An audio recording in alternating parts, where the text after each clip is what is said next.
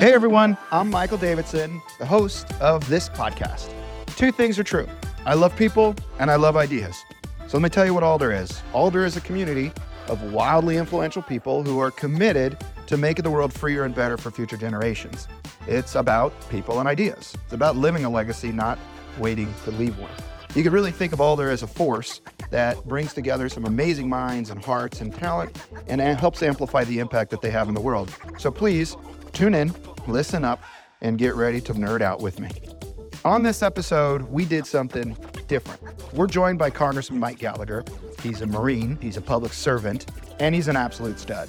We're also joined by member Juan Zarate. Juan is a foreign policy expert, he's an incredible thought leader, he's also an entrepreneur. He moderated this conversation. And together, they basically have encyclopedic knowledge about foreign affairs, geopolitical trends, and the forces of power at play all across the world. Now, sadly, the October 7th terror attacks in Israel, it changed the state of play in the Middle East, but their implications were global in scale. So Congressman Gallagher and Juan, they connect the dots from Israel to Ukraine, China, beyond, proving that nothing happens in a vacuum we came away with the important reminder that deterrence is hard and war is hell.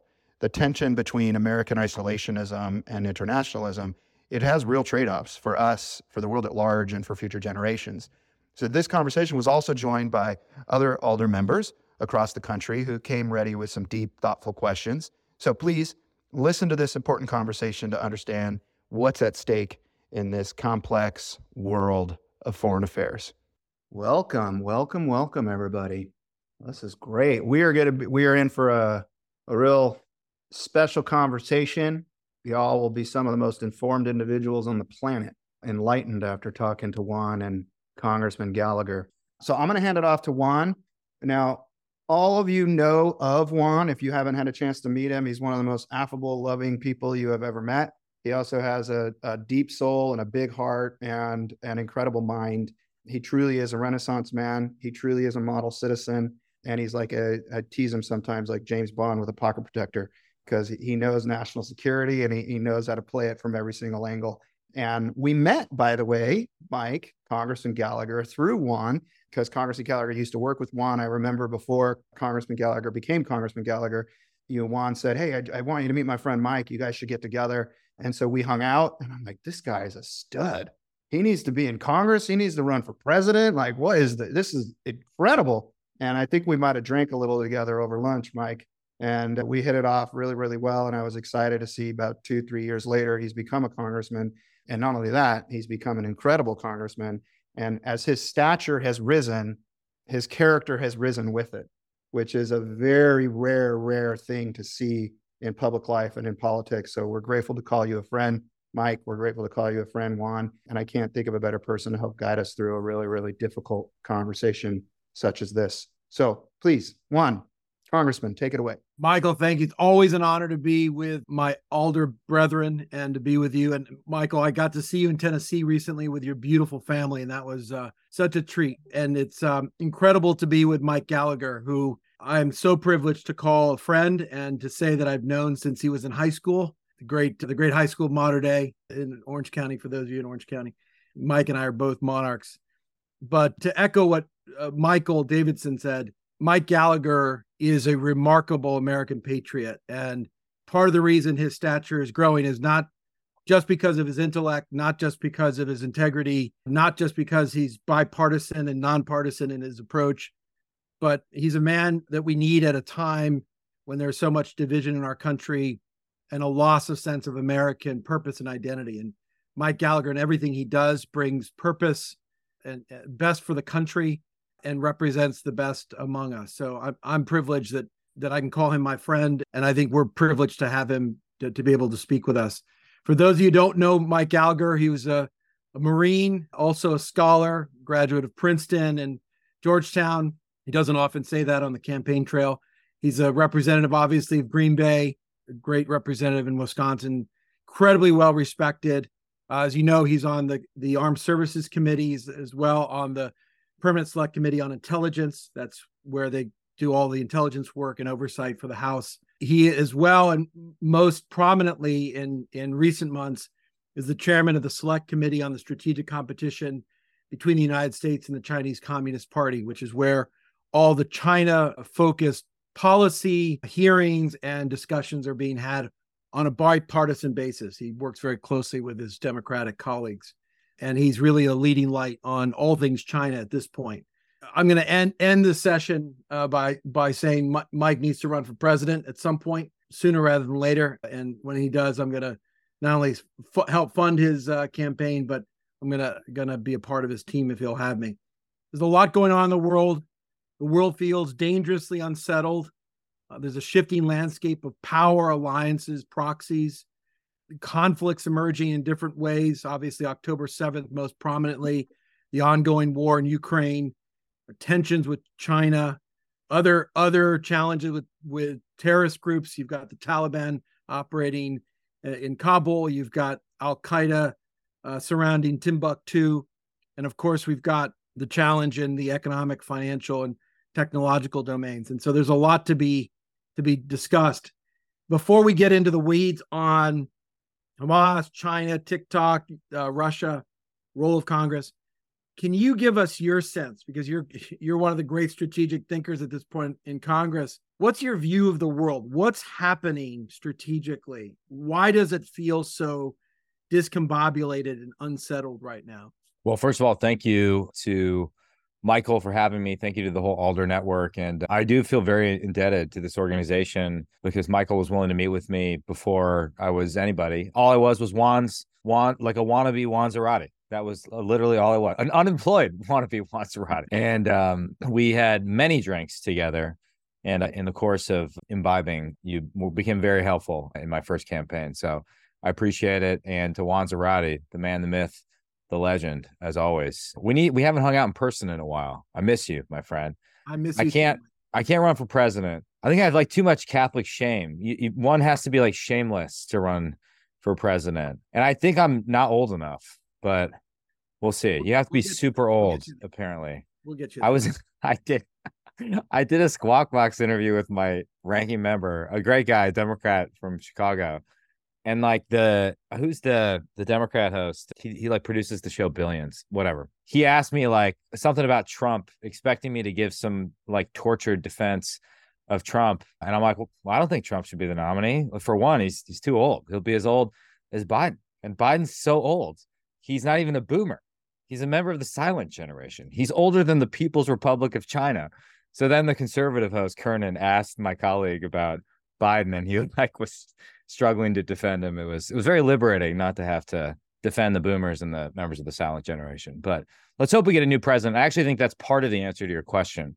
What I think what is happening globally is uh, the erosion, if not the collapse, of American deterrence. So, what does that mean, or like what variables matter most for for deterrence? Uh, I would argue there are two uh, in order of priority. The one is American hard power, and we've had a readiness crisis for a while. We've we've just underfunded the military in general. We've had a, a tooth to tail ratio that's out of whack where the amount of money we're actually spending to procure weapons and to send to the pointy end of the spear is outweighed by the amount of money that we're spending on personnel costs in general or bureaucratic costs in general. So if you did an apples to apples real comparison of the Reagan buildup to the Obama drawdown, we were still spending more money in the Obama drawdown, even though we had, you know, half as many naval ships, a smaller force, etc.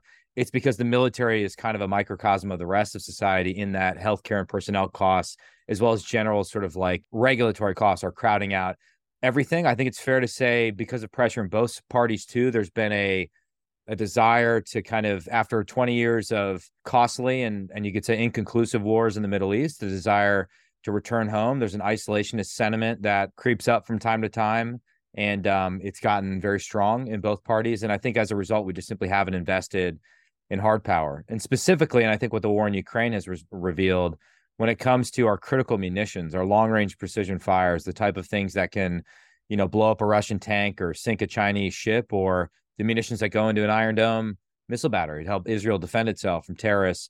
We just we put those on minimum sustaining rates of production for decades. They've been the budget for those have been cannibalized by sexier platforms, and as a result, we're, we, we're just our entire defense industrial base is incredibly brittle, and we haven't yet served hard power to the Indo Pacific. We're kind of in the midst of our third failed pivot to the Pacific. I can quibble with that language because I don't think a superpower has the luxury of neatly pivoting away from one region to the other. But I would say the second variable is is presidential leadership. And I sort of joked about Biden's age, but I my own view is Biden is not a strong president. I'm not trying to be overly critical. I'm not sure his judgment on foreign policy is particularly good. I think the administration started off very strong in terms of carrying on what I would say is a more realistic approach to China.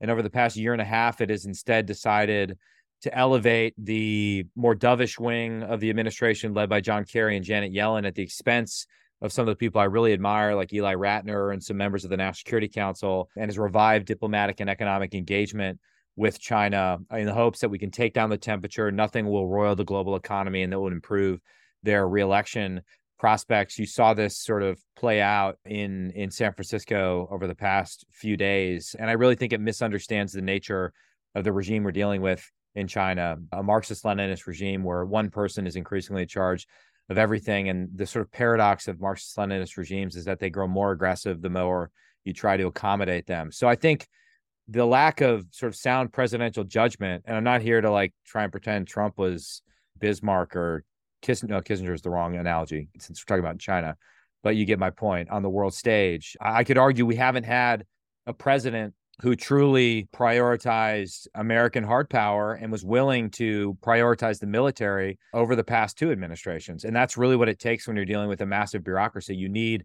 a president willing to empower a secretary of defense and his entire national security bureaucracy in order to get anything done. So that's kind of what I think are the two big things going on in, in simplest terms, and I'm I'm happy to drill down into anything else. Mike, I want to come back obviously on China, which has been a huge area of focus and and sort of a, the the main strategic issue at play.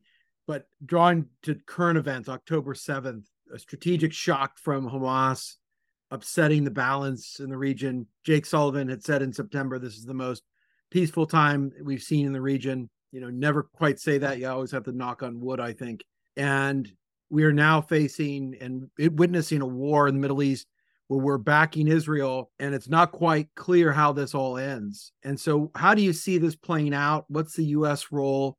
What are the dangers unfolding in your mind? Well, first of all, Foreign Affairs has never allowed me to edit my piece after it's been published if geopolitical events prove it to be wrong. So, do I have to be a Democrat to get that courtesy extended to me because he not only said it, he wrote it in a piece, which that piece also is littered with interesting things on China that we can we can talk about. But when you're a national security advisor, Juan, you can hopefully they'll extend you the same. Yeah, the same maybe privilege. I doubt um, it. Yeah, I think I'm I'm. It's hard for me to talk about this dispassionately because I um my wife just dropped off the baby monitor. So yesterday morning, I watched the 50 minute compilation that the Israeli embassy is screening with just horrific videos taken from phones of the victims, phones of terrorists, social media accounts, CCTV footage, and it's one of the most horrific things I've ever seen in my life. And I mean, everyone in the in the audience was just like weeping. And I do think we we've seen just a, an unadulterated display of evil on the world stage, and I, and I do think we have to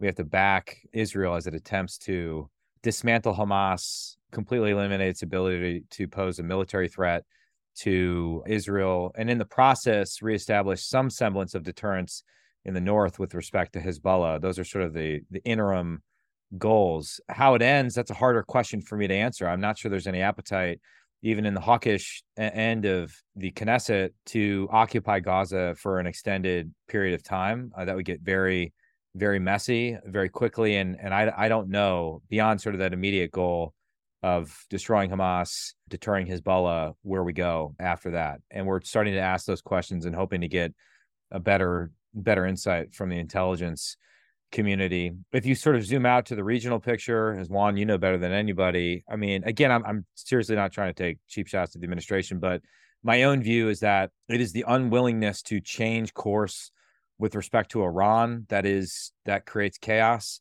throughout the region. The fact that we're going to provide another $10 billion to Iran, even after Iran's proxies have just launched this attack against Israel, makes no sense to me. Uh, Iran is the long pole in the tent in the Middle East. It's the thing that's drawing the Israelis closer together with the Sunni Arab Gulf states. And prior to this incident, neither Saudi Arabia, nor Jordan, nor any Gulf country was trying to like inject the peace process or uh, into their relationship with Israel or to Palestinianize those discussions, in part because they wanted to have some sort of security understanding in order to prevent Iran from spreading its influence throughout the region, as well as develop economic opportunities. Now, this has put a massive wrench into that, obviously, and I don't think we're going to be able to revive the Israeli Saudi rapprochement anytime soon.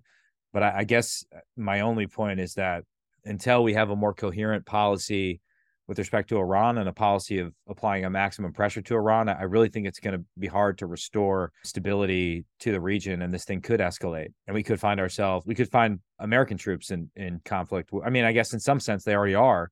We're responding to attacks on our troops from Iranian proxies, and initially we were striking ammo supplies and things like that, but we've struck a few actual human targets now what else on the Middle East, Juan? I feel like, you know, this is a maybe an example of what I alluded to before. It's this idea that like we can get out of the Middle East, you know, it's not our problem anymore. And then we can just focus on the Indo Pacific. The problem is the Middle East is like Godfather 3. Every time you try to get out, it pulls you right back in. So we just can't take our eye off the ball. I'm trying to think of any, have any other thoughts on. Um, I said before, just start right now in Congress. Maybe just a political observation. We passed a, a bill to support Israel. However, it was not the savviest move in that it was a 14 billion dollar bill that had to find an offset. Uh, the offset in this case was sort of uh, IRS funding, which is fine. It's not objectionable to me as a conservative, but as a political matter, that didn't put any pressure on Chuck Schumer he was able to easily ignore it and it now increases the likelihood that the senate will send back to us an omnibus bill that or a, a big supplemental that has ukraine linked together with israel and taiwan money which will get a little bit messier. We should have just sent a clean bill unoffset supporting israel giving it the resources it needs going forward. You know the tragedy too i'll, I'll shut up after this. I spent my whole adult life, and prior to pretending that I knew something about China, I was, uh, you know, I was a Middle East guy. I spoke the language and was a wannabe Arabist, I guess you could say. And it, it wasn't really like a, I mean, the two state solution was the goal towards which everybody was striving. I mean, that, I'm sure that was true in the Bush 43 administration. It was not objectionable when I was a Hill staffer as as early as 2015. Now, though, on paper, we might say that's the goal. It's just hard for me to see that happening anytime soon because the security situation has deteriorated so much. And I don't know where that leaves you. I, I really don't. So that's an unsatisfying answer to your question, Juan. No, it's a great answer. And just if I can add a footnote, I think October 7th is more of a strategic shift than most people realize, hmm. in part because of, of, exactly what you've described, which is some of the strategic shifts that we were we were seeing with the Abraham Accords, with Israel as sort of a seen as a as an emerging normalized power, technology power, et cetera the movement toward a two state solution at some point, all of that is upset. And I don't know when that gets reset. And the other thing is there's going to be longevity to this conflict. I don't think this gets sort of hermetically sealed once once Gaza's kind of dealt with uh, whatever that means with all its horrors. Israel is going to have to contend with the Iranian element here and I think whether via proxy or otherwise that's going to that's going to affect the Middle East. And so anyways, I, I think it's a dramatic shift, not just in Israel, but but regionally and even for us to a certain extent. You mentioned Ukraine. Let's let's turn to that because that's huge, obviously as well. How would you see kind of Western staying power in supporting Ukraine? How do you see sort of the state of the the conflict? How are the Russians viewing us? You know, you you have a, a privileged perch from which to view all this. What's your sense of what's happening in Ukraine? Well, I'll, I'll just start with the the harsh reality in Congress or in the Republican caucus in Congress. I think it's get it's getting increasingly hard to provide even targeted lethal assistance to Ukraine.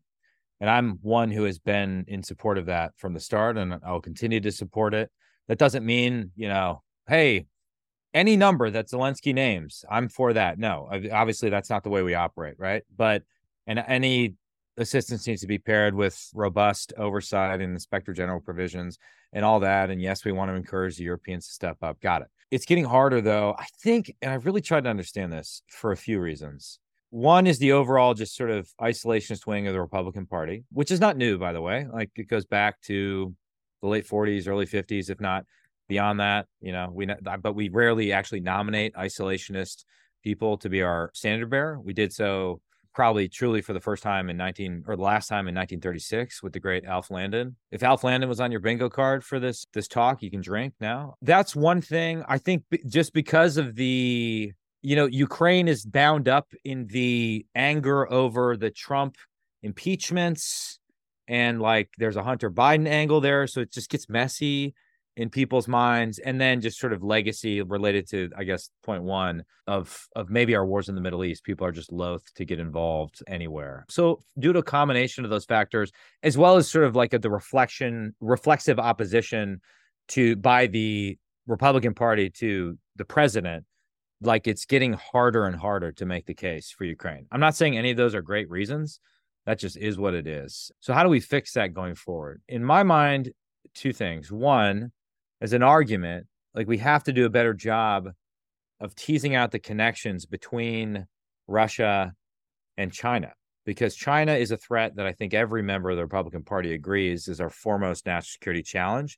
And to the extent we can get people to understand that Putin is Xi's junior partner in a new Cold War that they've been waging against the West for quite some time, and the Iranians are part of what increasingly looks like a proper axis arrayed against our interests and those of our allies, I think we can better make the argument for targeted clinical lethal support to Ukraine. And oh, by the way, ask any of our allies in Asia if they care about what's happening in Ukraine. They do very much. So they see the outcome as connected to the future of deterrence in the Indo-Pacific. And I think we we don't do ourselves any favors if we try and sort of segment these issues. We have to view I mean, we have to view these as connected. The other, I guess, the other thing that makes it hard is my sense is the, you know, there's been limited success in the counteroffensive. The it's sort of bogged down into a stalemate. I think the more, the longer this goes on, it favors the Russians, and it's going to require a lot of endurance on the part of the Ukrainians and and on the part of their backers, which I'm just, I just worry we don't have, particularly in an election year beyond that one, sorry, I, am trying not to be a downer. No, no, no, that, that, no, no. Well, I'm asking you downer kinds of questions, but you're you're always thoughtful and always thinking about what the solution is. So, if I were going to try and make the case to my my Republican colleagues who are skeptical, I would say, okay, yeah, robust oversight provisions, no blank check. You nobody gets a blank check. Got it. But then I'd say, like, we have a huge opportunity right now. As I alluded to before, Ukraine has not created; it has revealed the insufficiency of our stockpiles of critical munitions. Right everything from 155 rounds to javelins to stingers to things that are more relevant in the Pacific, like Harpoon, long range anti ship missile, JASSM, JATM, naval strike missile. The list goes on and on. There's like 15 things that we just need a lot of because in modern war, you expend these munitions very rapidly and you risk going Winchester or firing all of them very quickly. So we now have an opportunity with sustained multi-year funding for critical munitions that are not only relevant in Ukraine, they're relevant in Israel, they're relevant in Taiwan to rebuild America's arsenal of deterrence.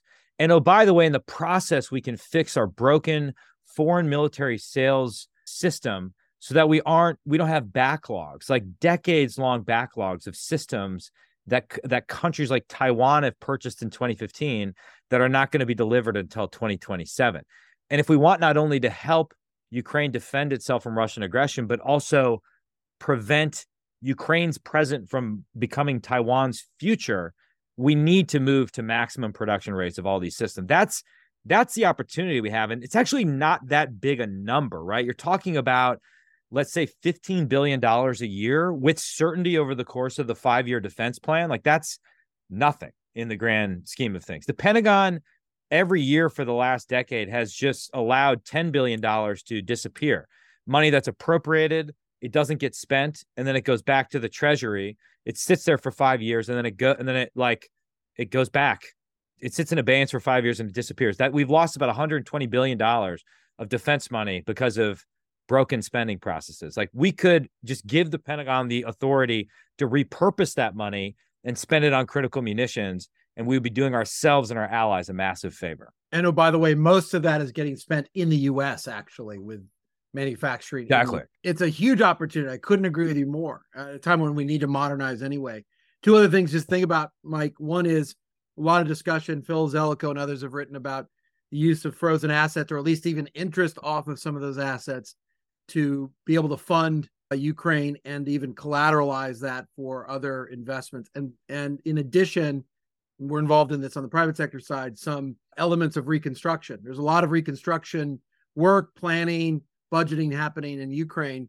Uh, American companies need to be in there. There's there's capital for it from different parts of the world. Chinese are getting in there. There's rare earth minerals. There's other interesting things in Ukraine. So there's some really interesting opportunities as well. You don't want to be mercenary in that regard, but there's something really uh, important so that you're not just having to tax American, you know, taxpayers to to fund the Ukrainian government. Juan, let me ask you. That seems so obvious to me. Like the principle is Russia should pay for the war that it started and the destruction it caused. Why hasn't? Why do you think the Biden administration hasn't seized on that? It's such an attractive idea. Two things. There's there's a reticence to use frozen central bank assets or reserves, in part because it hasn't really been done before, and those reserves are considered to be in the international financial system to a certain degree sacrosanct, right? So Secretary Yellen is not for that. So that's why you haven't seen it out of the US government. In Europe, there is concern around the legality of that. It would have to be under international legal principles considered a countermeasure for the aggression.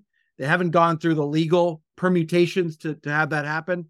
Uh, but that's why there's a bunch of lawyers and others working on different ways of thinking about the use of those assets, even if you don't take the principal, maybe even the interest, and beginning to use that to pay and that's to the tune of billions of dollars. That's that's a lot of money. Interesting. Yeah.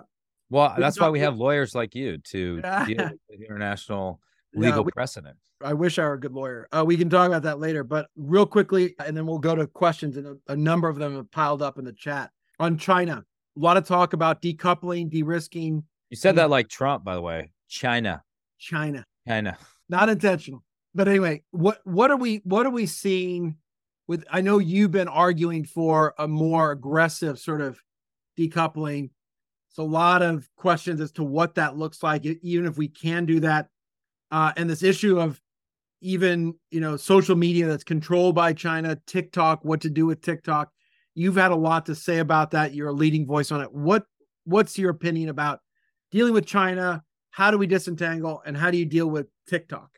Well, my first point would be that some form of what I call selective decoupling. And I know we're having this debate about decoupling versus de risking versus diversifying. And there's been some really great work by a very smart economist like Mohamed El-Erian to suggest that one cannot de risk and diversify without inevitably decoupling. But I think some form of selective decoupling is going to continue because the CCP is decoupling from us they in key areas they're trying to inure themselves against the possibility of a conflict with America and what that would mean for us. Now this this can take a form of just trying to to control the commanding heights of critical technology or it could take the form of a more long-term project which Juan would know better than anyone else which is an attempt to de-dollarize the global economy, right?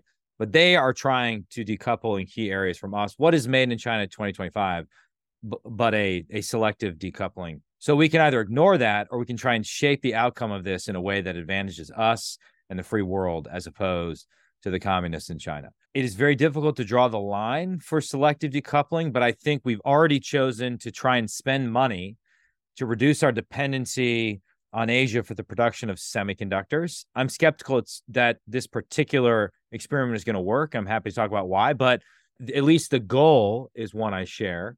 I think we should also consider an effort to onshore or nearshore the production of advanced pharmaceutical ingredients, as well as simplify our regulatory process so that we can mine and process critical minerals here in America. We really only have one company that does it, MP Materials, because we've effectively made it illegal to mine and process these materials in America. That's something that's solvable. And there's probably four other things where we agree this is a good start where we have an unacceptable dependency on China. We should seek to reduce that dependency and thereby reclaim some semblance of economic sovereignty. Beyond that, I do think decoupling means that we should cut off the flow of US capital to Chinese military companies as well as technology companies that are building things designed to perfect a an Orwellian surveillance state and abet a genocide in Xinjiang, or building things designed to kill Americans in a future conflict. You might rejoin that, well, foreign investment in China is already down immensely post COVID and in light of everything stupid that Xi Jinping's been doing to the business community. Well, never a better time than to put in place clear guardrails guardrails on the outflow of US capital to China so that we are not funding our own destruction. And the third thing is is what you mentioned uh, is, involves data and cross-border data flows and it really finds its most acute expression when it comes to TikTok. There is the problem of social media in general and then there is the peculiar problem of TikTok, which is of course owned by ByteDance and ByteDance is beholden to the Chinese Communist Party. And given that TikTok is not just an app where people post silly dance videos. It is a increasingly a news source for young Americans. I think it would be a mistake to allow an app that's effectively controlled by the CCP to be the dominant news platform or media platform in America. The risk is not just that they can track your location or what other websites you're visiting, like which is a risk. It, it's that they can control what information you get, what you think is true and isn't, and, and thus mess with all sorts of things here domestically. I mean, just look at all the nonsense we've seen in the past few days with with people on TikTok praising Bin Laden's letter to America. My gosh, I mean, like, what are what are we even talking about? I've, I've had like highly progressive colleagues call me in the last 24 hours, being like, "We need to do a hearing on this ASAP. Like, this is ridiculous." it is bound up is in this bigger issue of how do you regulate cross-border data flows. Uh, we don't really have any process for that. We have something called the ICTS process. It's very new. Uh, nobody really knows how it's working at present. The former Prime Minister of Japan, Shinzo Abe, laid out a pretty good vision that he called data free flow with trust. So I think this kind of gets to the broader pr- principle at play with all of this, and I'll shut up after this, which is as we seek to decouple in key areas from China or minimize our risk, or at least accurately assess the risk of doing business in China, to take off the golden blindfolds. The only way that works, given how economically interdependent we are with China, given that we are conjoined twins with China in so many areas, is if we simultaneously assume risk in other parts of the world and deepen our economic and technological partnerships with not only countries that we trust, like Australia and the UK. And by the way, there are significant barriers, even with those countries, to doing business, as we're finding out as we we try to implement the AUKUS arrangement. But countries that have unique technological superpowers, like Japan, South Korea, and then countries that don't fit neatly into our concept of the free world, like Vietnam and Indonesia and others. It's it's sort of that balancing act of selectively decouple while having a proactive agenda in other areas. And there, both parties are deficient. Neither party wants to even talk about trade. There's no proactive trade agenda. The Biden administration just gutted what was already the hollow shell of IPEF, and we have that's a huge gap in our overall grand strategy vis-a-vis China. God Almighty, that's the most comprehensive and fascinating view on, on China I've heard in, in like five minutes. Wow, that's incredible, Mike. The the one thing I would I would just echo what you said at the end there I think we have to think very differently about our alliances in that regard and, and exactly what you said. And in particular, with the exquisite technologies and supply chains that we need and the resources. And we have to think differently about elements of positive economic power and the power of investment, right? And so we think a lot about sanctions and export controls and investment security, inbound, now outbound. What we haven't quite figured out is how we leverage the power of American capital, Japanese capital, Australian capital, European capital to actually challenge in a positive way where we need to strategically. And I think whether that's investments in particular resources or new technologies or joint ventures and you know and thinking differently about how to champion our interests when it may not be an American label or flag on the company or the investor, right? And so I think can I, can make one sort of comment off that? I totally agree with that, by the way this is going to sound very unsophisticated. Someone said, "How about India?" Yeah, I mean, India is our most important long-term partner. There's no way to beat China in this competition without a much closer relationship with India. I don't think that would like anytime soon that's going to become a formal alliance, but I think there are a lot of ways where we can deepen that relationship. Though there are significant challenges to doing business in India, and a lot of times people who make the case for decoupling are like, "Well, let's go to India." Well, it's not quite that simple, right? I mean, you know, you can't just like take the helicopter, pick up the Foxconn plants, in China, drop them in India. It's, it's, not really how it works. But I think about a lot of this when it comes to like we're having this debate about AI, right? Like, okay, what's the right mix of guardrails and but we can't pause or slow down otherwise China will beat us.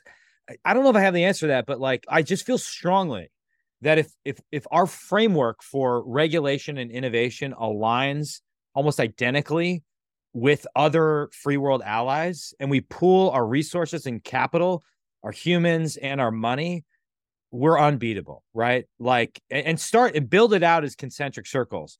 Like the beating heart of the free world is probably AUKUS right now. It's it's us, Australia, and the UK. Then it's the rest of the Five Eyes allies then it's I don't know. Th- then you add sort of Japan and, and other countries, then it's NATO. But you just start to build out these concentric circles where everybody is on the same page and capital and humans can seamlessly move and we can co-invest. That's when things get really exciting. I love it. I love it. Michael Davidson, I'm going to turn back to you to to moderate. I think we've captured some of the questions in, but there's there's a lot more that you're getting, I know, directly. Do you want to moderate the next part here? Yes, I will. Let me go first to Mani. Could you discuss the SHIP Act? Would it be in controlling Iran selling its oil and helping sanctions? Also, are you afraid of MBS and Iran selling their oil in yuan versus the dollar? For the for the knowledge of everybody, what Iran is doing to get over the sanctions is putting their oil and they're taking it to Malaysia, and in Malaysia they're taking their oil and putting in Malaysia oil and selling it that way and instead getting around the sanctions that were put on them. So, you know, the question is how do we sanction Iran more and more so we can control the money that's going into them? And that's how the, every time we've put any sanctions on them, they've gone around it. the the idea of like sanctioning Iranian oil shipments that are going to China is is a very attractive one to me. Juan probably would have a better view of whether and how they are in violation. I mean, basically, we've had non-enforcement of sanctions for the past two and a half years. And even when like when we waive $10 billion, like it seems we're going to do, that sort of undercounts the amount of money that we are allowing Iran to get in certain ways. I think that also explains a lot of China's interest in a a bigger role in the region. I mean, they signed this 25 or 30 year economic partnership with Iran about a year ago. Obviously, they have massive energy needs. And I think they've been the biggest purchaser of Iranian oil for at least the last two years, and they have an interest in just having sources of hydrocarbons that they can control. So it's a convenient marriage, and and yet another reason why I sort of see the the kind of like the Iran, China, Russia challenge as as interlinked. I did have there was this comment Paul Gigot may have made it in his speech he gave last week, where I think in the Trump administration they were trying to interdict an Iranian oil shipment, and they simply didn't have like a naval asset capable of doing it. And the comment that the Trump official had made to Paul Gigot at the time was that, you know, this is not Reagan's Navy. Like there are some instances where we just don't have the ability to deal with these things. But I'll pause there and let Juan comment. No, I think you you handled it well, Mike. I think Moni on the ship and transshipment side, there's been a lot of attempted focus on what not just North, uh, not just Iran does, but North Korea and others do to evade sanctions with the way they they uh, use their their maritime interests and and third countries and third parties. So I think you have to continue to, in many ways, weed the garden when it comes to sanctions, and and to the extent that you're not enforcing sanctions, they grow weaker and weaker. So you've got to do that. The the other thing, and it's related to your question about the yuan and the the use in in the alternative to the dollar in oil trades and otherwise. It's it's important to watch what the collection of authoritarian countries and malign forces are trying to do collectively to displace the dollar. And so it's with not just other alternate trade currencies, but alternate trade platforms and payment platforms. China, for example, has a central bank digital currency, the digital yuan, the ECNY, that they're using to try to promote trade and further, you know, ties and dependence on China, and in particular, in this case, their digital currency, which they control, they see, and they operate. And so that is at play. And with the recent BRICS expansion out of the South Africa conference, you have an alliance of of different economies, some that are adversarial to the US to the US, others that aren't, but that are starting to do more business in the ways that China wants. And that's challenging to the US longer term.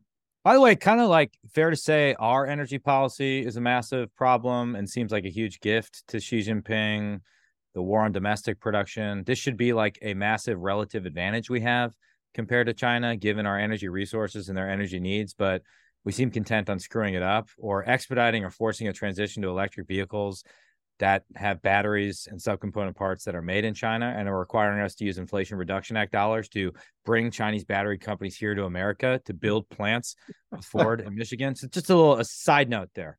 Mike, just when you saying that reminds me, and the Germans now realize it, how uh, foolish it was to declare their lack of uh, reliance on nuclear energy at a time of growing reliance on Russia and Russian oil and gas. Right, so sort of a self self imposed wound there when Juan is national security advisor or DNI or whatever, he's going to figure out a way to have a nuclear micro reactor like boom in America so we can dominate that technology. There are those working on that as we speak. All right. Chad, go for it. Well, yeah, as a first of all, Chairman Gallagher, thank you so much for a fascinating discussion. And uh, as a Texan, I couldn't agree more with your comments on the energy policy, stop the, the war on production. And I'm I'm in the Gallagher for President camp, so count count on my support when that day comes. But you what you said is so accurate about we've had peace through strength. It's been proven in the post-war period that when we had collective defense with clearly stated policies of attribution and retribution, deterrence worked. And unfortunately, when we've been unclear about that, or like in Syria, where we drew a red line and didn't follow it up, that that really damaged our credibility in the Middle East. Uh, given your military experience and in the critical national national security committees that you serve on, now that we've moved two carrier groups supposedly into the Med to provide deterrence against a Hezbollah offensive, given that it's we now have strategic ambiguity, would number one, what military options would you support in striking back in the event of an Hezbollah attack? And two, do you think it's beneficial to go ahead and signal state publicly if the Biden administration would be clear about what retribution would be involved. It doesn't have to be down to the detail, the last bill, but the general scope and magnitude of the re- retribution. Yeah, great question. Quick comment on deterrence, which is very hard. I'm not trying to minimize the difficulty, but if deterrence is hard, war is hell. So, like a day of deterrence, you know, or a year of deterrence is worth a day of warfare. And if you look at sort of like in the past what it's taken to do serious deterrence, like take the Taiwan Strait. We've this we've had three crises before this. I mean, even when China was a relatively pedestrian military, we had to stage the biggest show of American military power in the mid 90s to defuse a crisis. In the 50s, the the where we had two Taiwan Strait crises, I mean, Eisenhower, who everybody respected and feared at the time, he had to get an advanced authorization for the use of military force from Congress. He deployed Matador cruise missiles onto Taiwan itself. He moved all sorts of assets. So the fourth Taiwan Strait crisis, when it comes, will take just as much, if not more, intestinal fortitude from the president who needs options. He's just going to need a whole bunch of military options that he doesn't have right now. When it comes to Iran right now, by the way, what, producing 1.2 subs a year is not going to provide the president with those options. Right? No, you need at least 2.5 to fulfill our own requirements mm. as well as have a hope of fulfilling AUKUS requirements. And we're just not there. I mean, it's just our, our shipbuilding, our enterprises have has so much difficulty. And a lot of this is just because there's no consistent demand signal from the Navy, from the Pentagon. Like we have all these shipbuilding plans that don't mean anything. Like they overlap, they don't talk to each other. Some of them are just choose your own adventure, like a menu of different options. It's just ridiculous. So, like if you're a shipbuilder, I have a shipbuilder in my district, you're just trying to figure out what's on the horizon. You can't. With Iran, you know, I'm not sure we need to specify, okay, if you do X, we will do Y, but it just needs to be. I do think like the untouchables principle applies, right? If they pull a knife, yeah. we'll pull a gun. Like yeah. if they put one of ours in the hospital, we'll put one of theirs in the morgue. I, I know it sounds a little bit like that's kind of how I think the Middle East works most of the mm-hmm. time. Sorry, Juan's probably shaking his head because I sound unsophisticated, but that would be the general vibe I would try to convey. I have a couple questions for you, uh, Congress, because I know you, you got to go in a couple minutes. One is why hasn't Hezbollah attacked? That's one question. There was an idea that they were going to attack sooner, so if you could elaborate on that. And then secondly, using your both your background and experience as a Marine and also now being in policy how would you describe what needs to happen on the ground right now in Gaza? And part of the question is just so we understand it, because I don't think it doesn't feel like the media is doing it justice. And then when you hear sort of the social media sound system, the moral relativism is off the charts. And and the expectation that Israel cannot vigorously defend itself strikes me as just astonishing. If Hitler was holding up, you know, holding up any number of places in a in a city, we would go in and take it. That was what we had to do. And so there's a level of naivety about conflict and war, which is unfortunate, but in some level understandable. And so, from your point of view, given as a Marine and then policymaker, what should we understand about what's going on on the ground and then Hezbollah?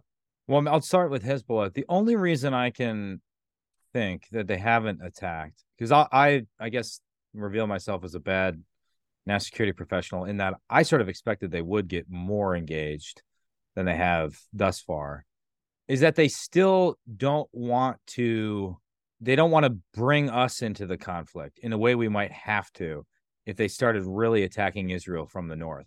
And by the way, like this problem of human shields, which Israel's having to deal with in Gaza, that problem is way worse, like in the north with Hezbollah. There and because the rockets are far more sophisticated, they're buried under civilian populated areas. I mean, it's like there aren't enough Iron Dome systems in the world that can protect you against that threat, and it would put Israel in the horns of a dilemma.